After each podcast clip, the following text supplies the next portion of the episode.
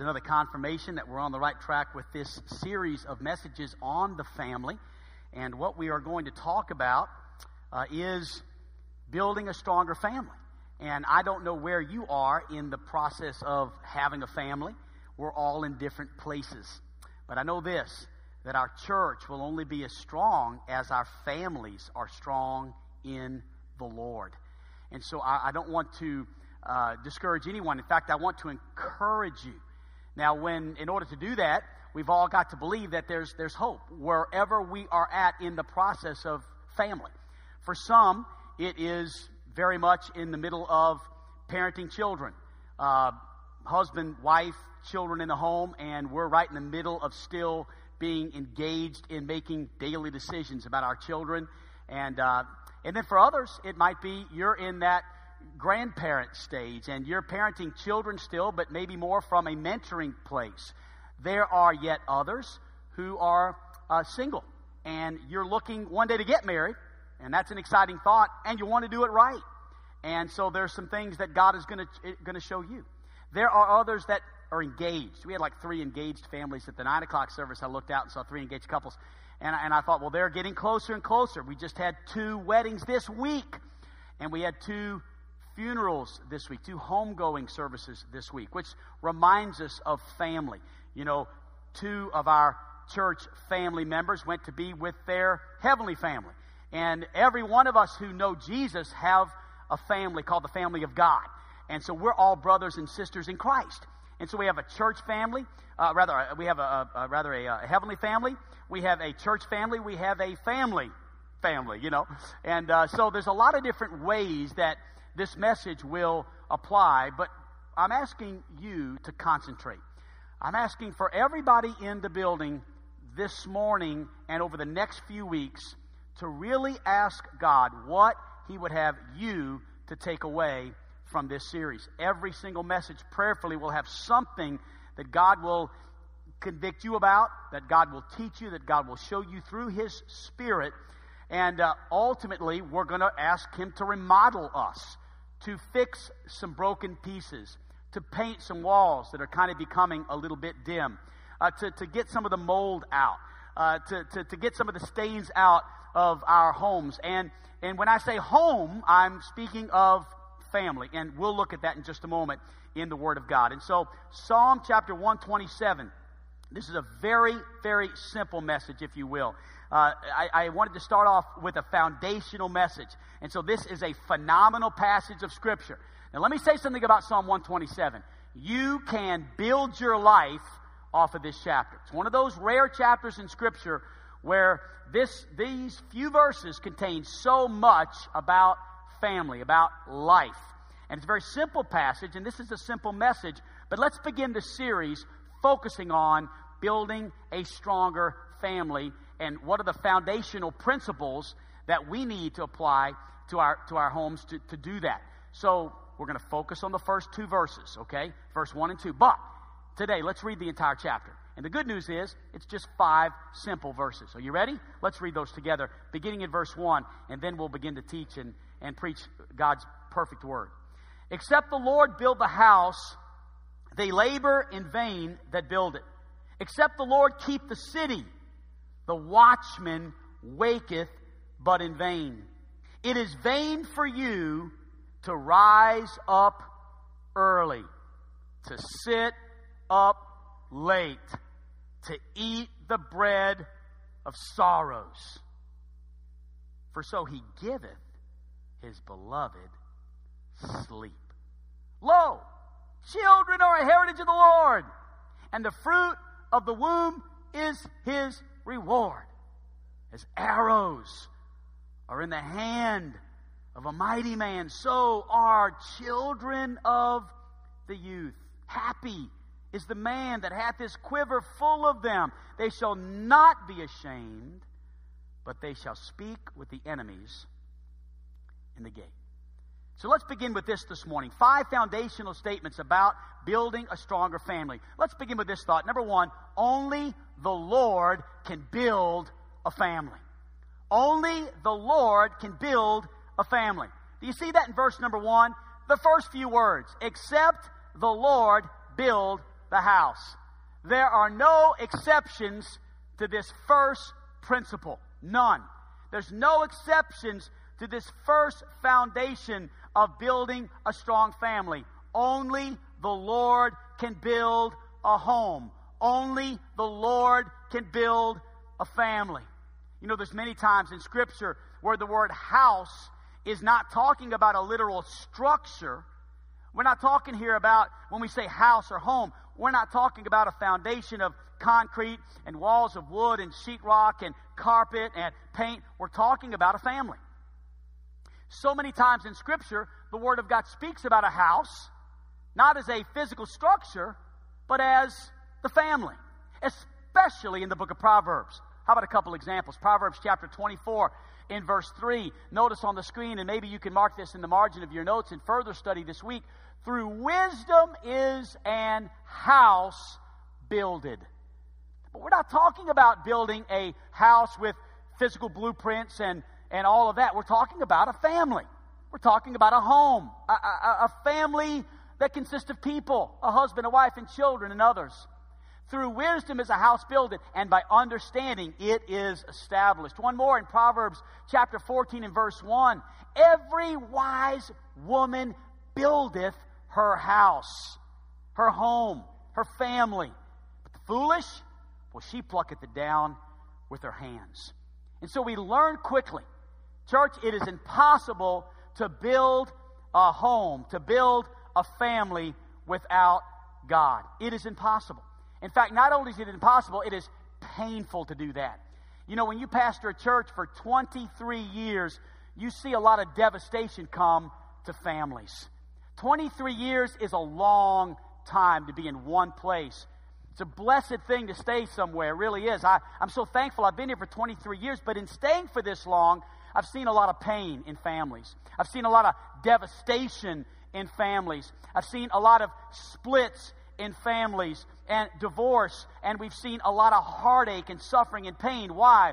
Because we find that when we try to build our house apart from God, things happen. And it's devastating. And I find myself, one of the heartaches of, of pastoring and of the ministry is that. It's just, it's seeing people hurt. People that attend church people that sit in the pew, people that actually come and attend faithfully, and yet their homes explode. We're going to learn beginning next week that sitting in a pew in church is not going to build a strong family. It's part of it, it's an element of it, a very small element of it. So much more to building a family than sitting in a pew one or two or three or four times a week. You see, building a strong family is much more than that. What the good news is this, though, that God is still building families.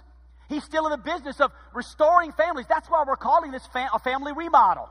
We're, we're going to talk about how we can repair our homes, how we can fix some of the things up that maybe have not gone well. God is restoring families. God is doing phenomenal things in the lives of families sitting in this room. And there are people who God wants to begin to do a work that you never thought could ever be done again. There's a work that God wants to do. You've got to believe that by faith. Everyone here has to buy into that by faith, that thought is that God wants to restore my family. God wants to improve my family. God wants my family to be stronger. Beginning with the pastor's family. God wants my family to be stronger. I've got to believe that. And so I'm by faith trusting that God is going to use this message and three other messages to remodel my home. So, number one, only the Lord can build a family. Number two, trying to build a family without God is useless. Let's go a step further. Not only only can the Lord build the family, but when we try to do it without God, we find it is useless. And that's what the verse goes on to say. Notice, if you would, verse 1 again in Psalm 127 except the Lord build the house. Listen to this, church they labor. Here are people who are laboring. They are working. They're, they're not sitting around doing nothing. They're laboring, but they're just doing a lot of it without God. And so, guess what? All their labor, all their work, all their effort is in vain. It's a strong word. The word means useless. I went to study that word from a biblical perspective and found it to really blow the word up in my heart and mind in my study. Here it is. It's in your notes. The definition of vain. It's strong. No matter how much effort you put out, it produces nothing. Man, I don't know if I like that definition. Because I'm a doer. I'm a get or done guy kind of guy. I like to put forth a lot of effort. I mean, I like to pull up my sleeves and get up early and get it done and work hard all day. I mean, that's just my nature. I mean, hey, there's a lot of men who kind of feel the weight of the responsibility. And so what we do is we tend at times to, to, to have kind of that attitude. And yet God says, when you do that without God, you can work, you can labor, you can put forth all kinds of effort. But according to this verse, it is useless. No matter how much effort you put out, it produces nothing. With that said, let me give you three ways we try to build our families without God. And again, this is just from a pastor's perspective. After 23 years, I've seen this happen, number one, through human effort. Through human effort. When we try to build our families through human effort, we do it without God and we find it is useless. I'm going to work 60 hours a week. I'm going to work as many jobs as I have to work. I'm going to make sure my kids have everything they need, everything they want. They're going to get a good education. Uh, I'm going to make sure we get a big house or a nice house and a car and we're going to go on awesome vacations. And I mean, we're just going to get it done. We're going to have a great time. And I'm telling you, my kids are going to make good grades. I'm going to make sure they get good grades. And I'm going to be right up in their grill all the time saying, you know, how are your grades doing? How are you doing? What you do? You need to get a job. And I'm going to make sure my wife understands it's going to take a lot of work on her part too. But we're going to get this thing done. I'm going to make it happen. I'm going to push my wife. I'm going to push my kids. I'm going to push myself. And at the end of the day, after all that work, it produces nothing. Secondly, we find that through human wisdom, it's vain. Why would we turn to the world for answers on how to raise our families? But that's what we've done. So many have come to me with these statements and these philosophies that are so worldly. The world says, the world's wisdom says, don't, don't, don't spank your children. Don't spank your little children. Don't, don't do that. God's wisdom says differently. The world's wisdom says don't choose their friends for them. Don't be involved. Listen, just send them off to school and they're going to meet who they're going to meet. And it's just, it's just what happens going to happen. Don't set boundaries for them in the area of music or movies or media. Don't get involved in their lives like that. Hey, and for sure, just, just give them condoms. I mean, that's the way to do it. It's going to happen. You know it's going to happen. Just make sure they're protected when it happens. That's what the world's wisdom says. That's what people that I know, some that I've pastored, even in this era, have said. This is how we're raising our children. That's what the world says. Thirdly, when we try to build our families without God, oftentimes it's we go through human resources human effort, human wisdom, and then human resources. This is where we say, let's just make lots of money and give our children everything they want. And by making lots of money, it's going to take care of every problem they could have had because we're going to give them a, a, all the things materialistically that they would ever want and make sure they've got things. And through human resources, we find at the end of the day, having everything still isn't enough. I read this article from a Christian lady just recently, and I thought it would be appropriate to read right here in the message on building stronger families. Robin Williams had it all notoriety, meaningful work, lots of money, a stellar career, a wife who adored him, close friends, a good reputation, the joy of helping needy people. Yet, alone and despondent, he hung himself in his bedroom. Also, the news reported that police found a pocket knife close to his body that he used to self inflict superficial injuries. Nobody's laughing now as people search for answers. The truth is that Robin Williams didn't have it all. From what we know, he didn't have Jesus or a relationship with his creator, and that empty God sized vacuum within him swallowed up all that other stuff like a black hole. All the other stuff wasn't enough.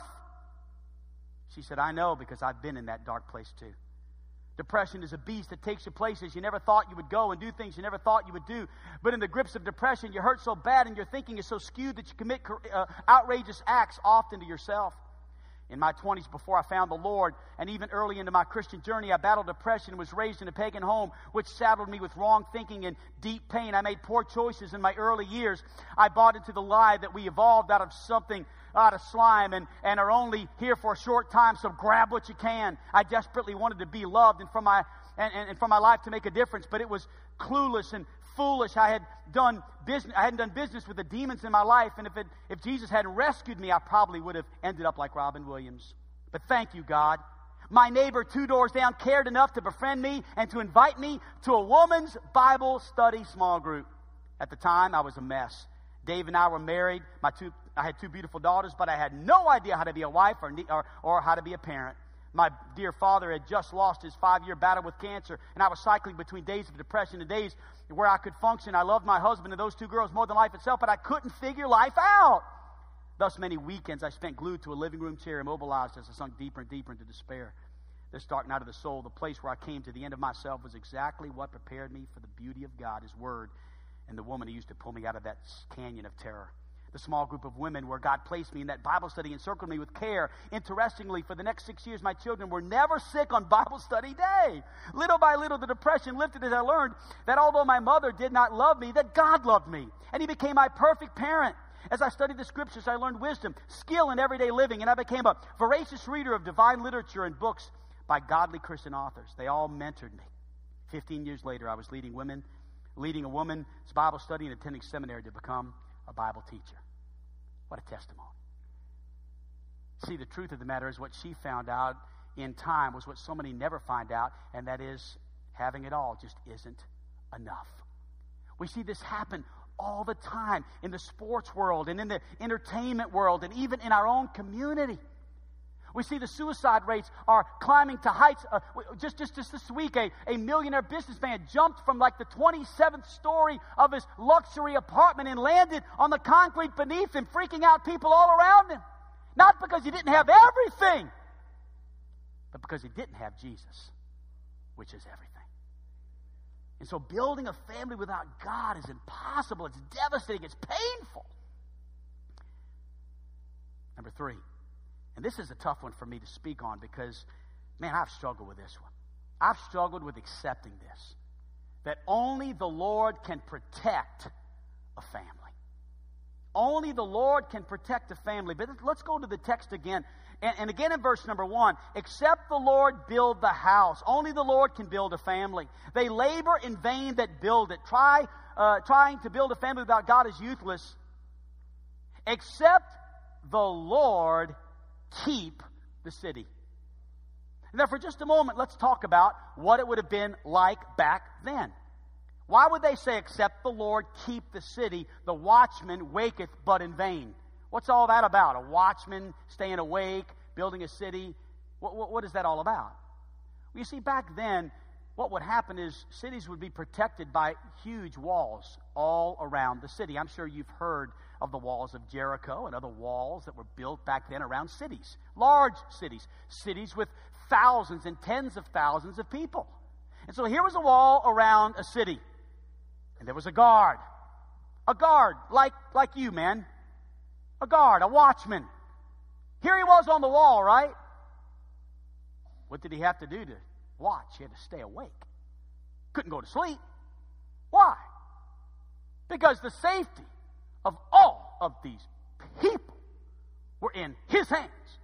If he went to sleep, all these people could potentially be killed or harmed, or, or the city could be destroyed because the enemy was there and, and he was there to, to watch on that wall to make sure that the city was protected.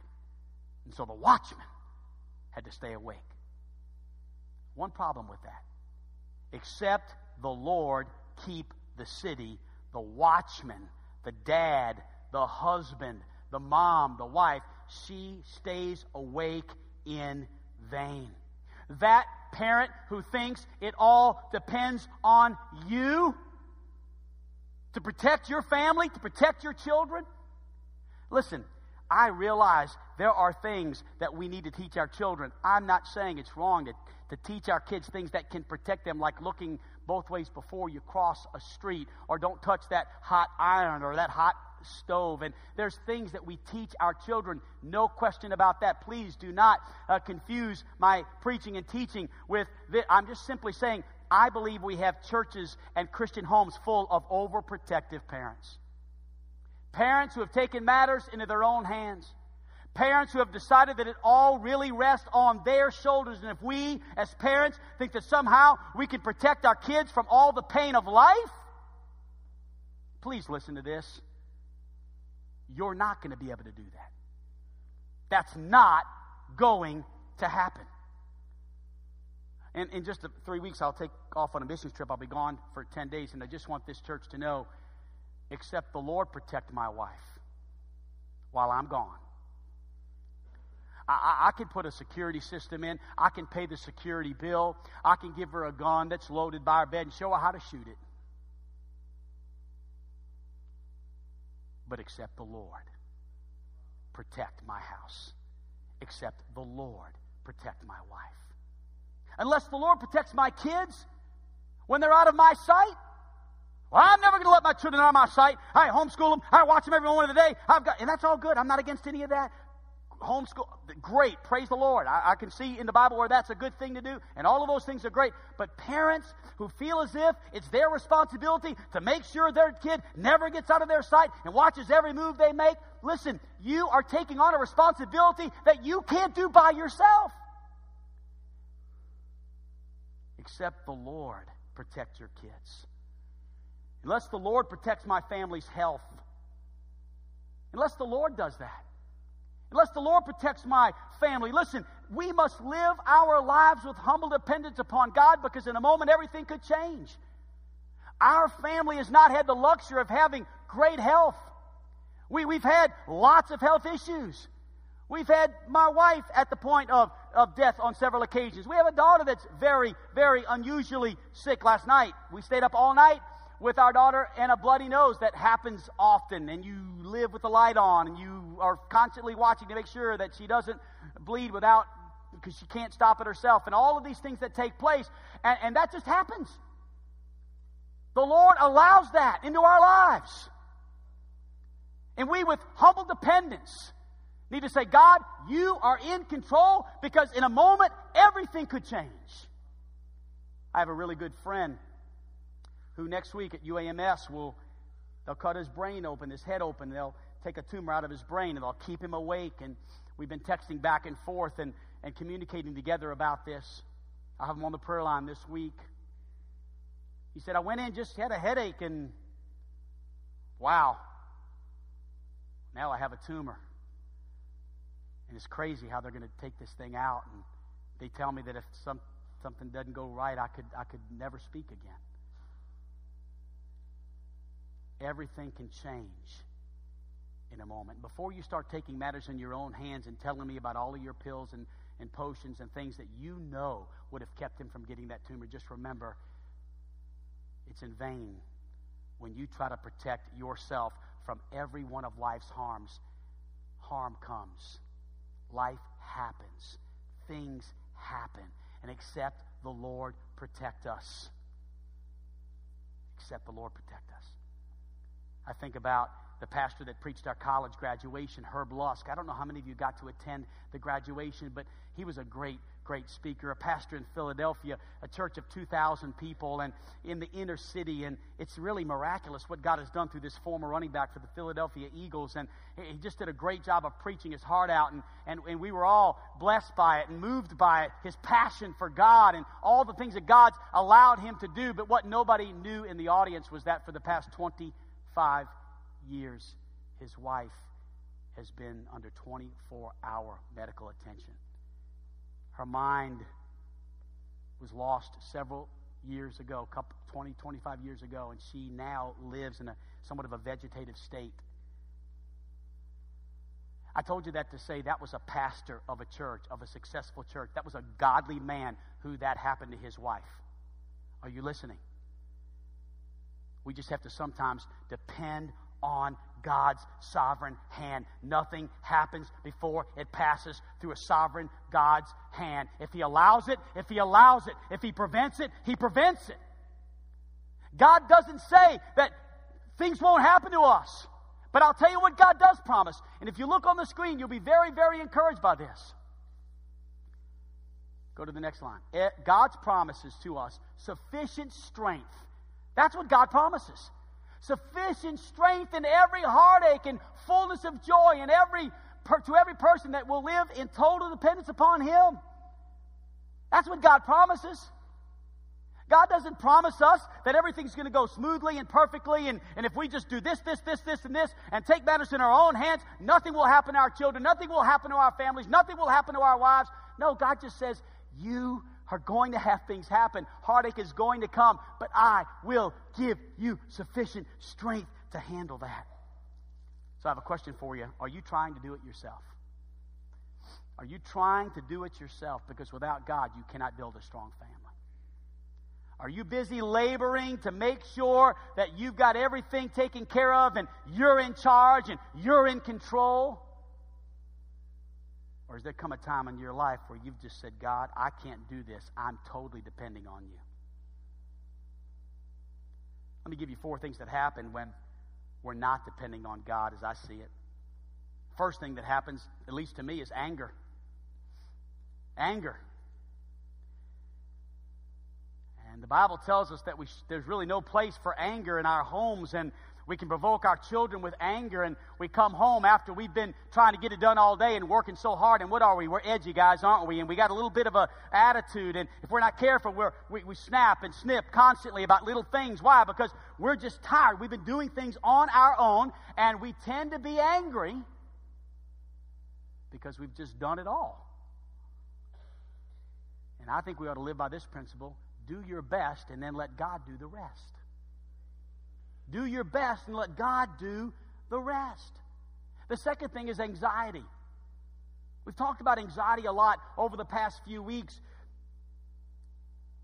Anxiety is something that happens to us when when we take matters into our own hands and we begin to worry and we covered all the bases and we're constantly calling and texting, where are you? What's going on? And, and, and, I, and we got to know everything. We got to know where you are. All and, and we get so worried and so anxious.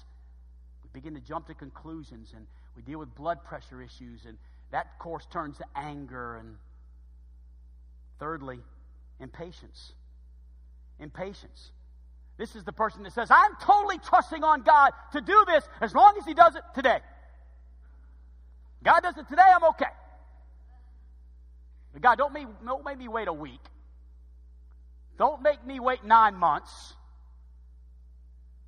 Don't, don't make me wait, God. I've got to know right now. And then finally, emptiness. And this is where Robin Williams was totally depleted, just wasted and at a place where he, he just gave up.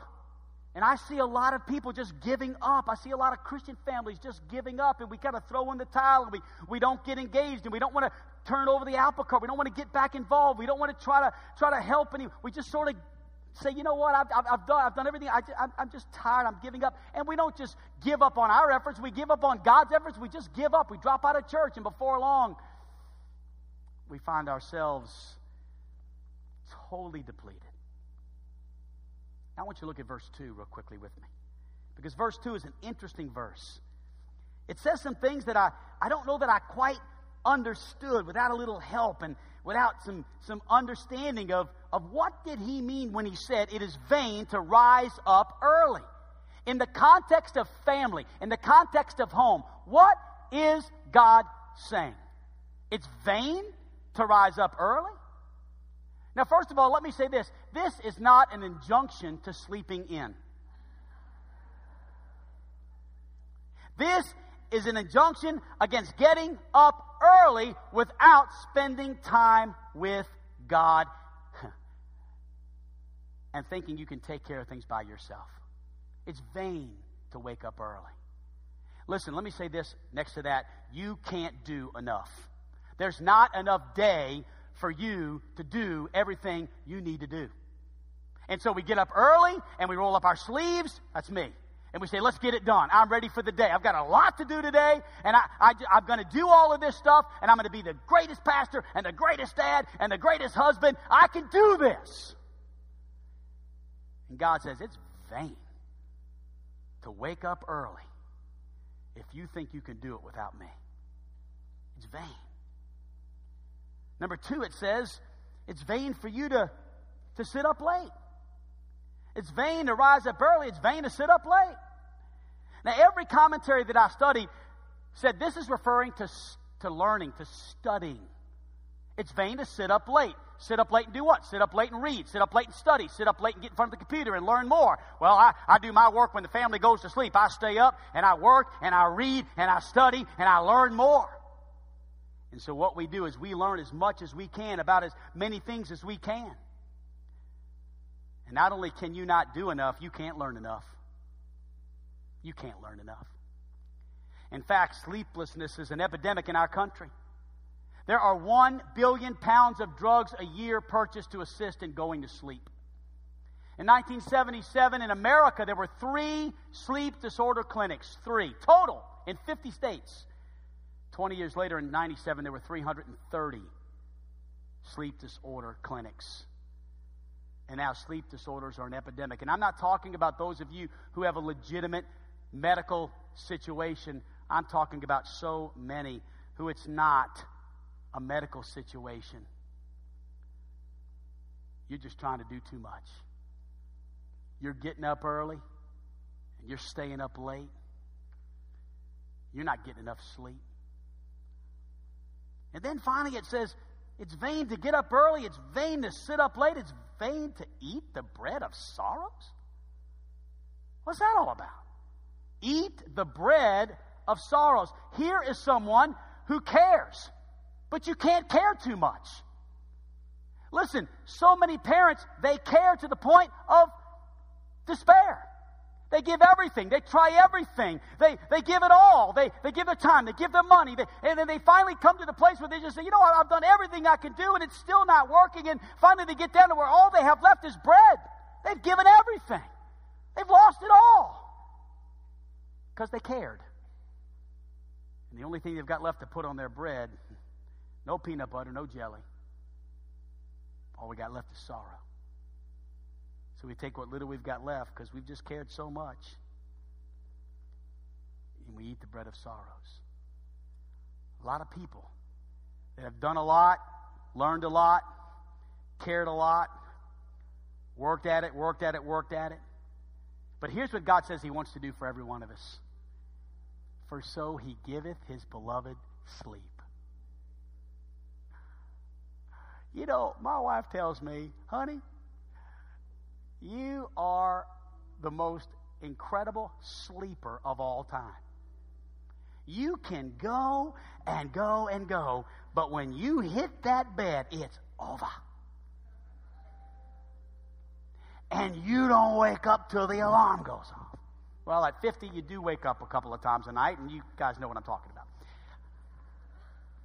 TMI, too much information. I loves me some good sleep. Mm. Nothing like it. And I've just found I love my son Mo here, but I couldn't do enough. I just couldn't do enough.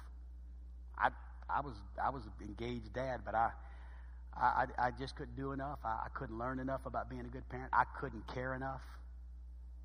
I had to depend on God to raise a boy like that and he had to go through some struggles, and just like Joe will and has, and Zoe will and has, and Chloe will and has, I'm going to do my best and leave the rest up to God and get me some sleep. I mean, I'm going to bed because that's what God wants me to do. He gives his beloved sleep. Go to sleep. I got this. God says, I got that. What are you doing staying up Like Go to bed. What are you doing rising up early? You need some more sleep. Get you some sleep. I give my beloved sleep. Can I get an amen?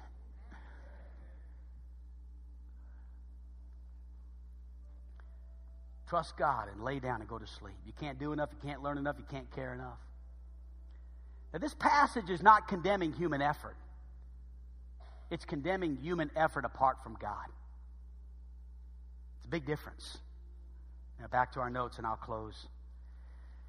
You say, well, Pastor, you know, I, I'd, I'd like to build a strong family, and I'm interested in what you have to say for the rest of the, of the time, but you know, I don't know really that, that God is in my life. I'm not sure really that I know what you're talking about when, when you when you talk about being saved, when when when when sinking deep into what? God's presence. What's what's that all about?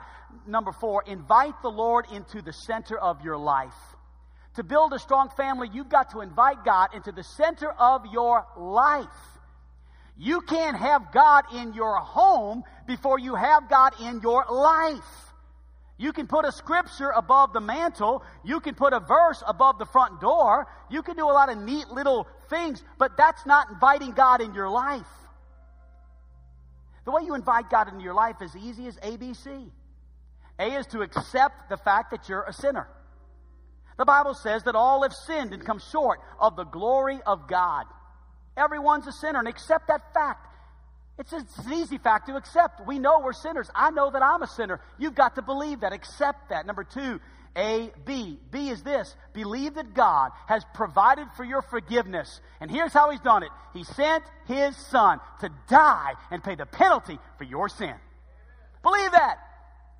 You got a penalty on your sin. I've got a penalty on my sin, which means separation from God forever. I deserve to die and go to hell. But I believe that God sent his only begotten Son. John chapter 3 and verse 16. For God so loved the world that he gave his only begotten Son, that whosoever believeth in him should not perish, but have everlasting life. Amen. And then C. ABC. C. Confess. Confess Christ as your personal Lord and Savior. Here's how Scripture tells us to do it. In Romans chapter 10 and verse number 9, it says that if thou shalt confess with thy mouth and believe in thine heart, confess with your mouth Jesus Christ, believe in your heart that God hath raised him from the dead, thou shalt be, here it is, saved. Saved means I'm inviting God in my life. That's saved. If you've never been saved, you've never invited God in your life, and you can do that today in just a moment. Number five, if you are saved, then invite Christ into the center of your home.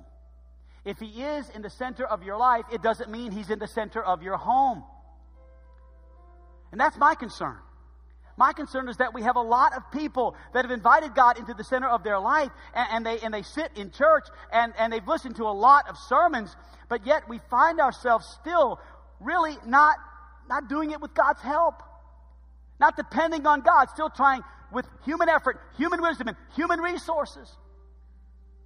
Caring and working and doing and find ourselves, it's in vain. I want to speak, if I could, for just a moment to everybody in this room who needs to invite Christ into your life. In just a moment, I'm going to, I'm going to pray, and I'm going to invite you to pray and ask Jesus Christ into your life. That's the first step to having a strong family is you got to have Jesus Christ in your life. Then I'm going to talk, Uh, pray over our church family who you have Jesus in your life, but you, you need him more in the center of your home, like devotions, things we're going to talk about for the next few weeks. Prayer time, you know, God being the centerpiece of everything in my life.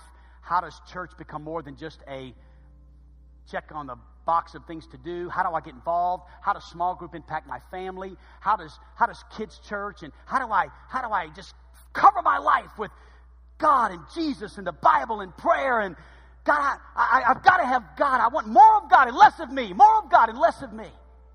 How do I turn this over to God? We're going to talk about that. How to raise godly kids. How to how to remodel our homes. How to be better dads. We're ending this thing on Father's Day, Dad. So seatbelts on, June twenty first. I mean, man up. It's time to become men of God. So, how do we do this? Well, we got to pray. So, I'm going to ask you to bow your heads and close your eyes. And with every head bowed and every eye closed, my first prayer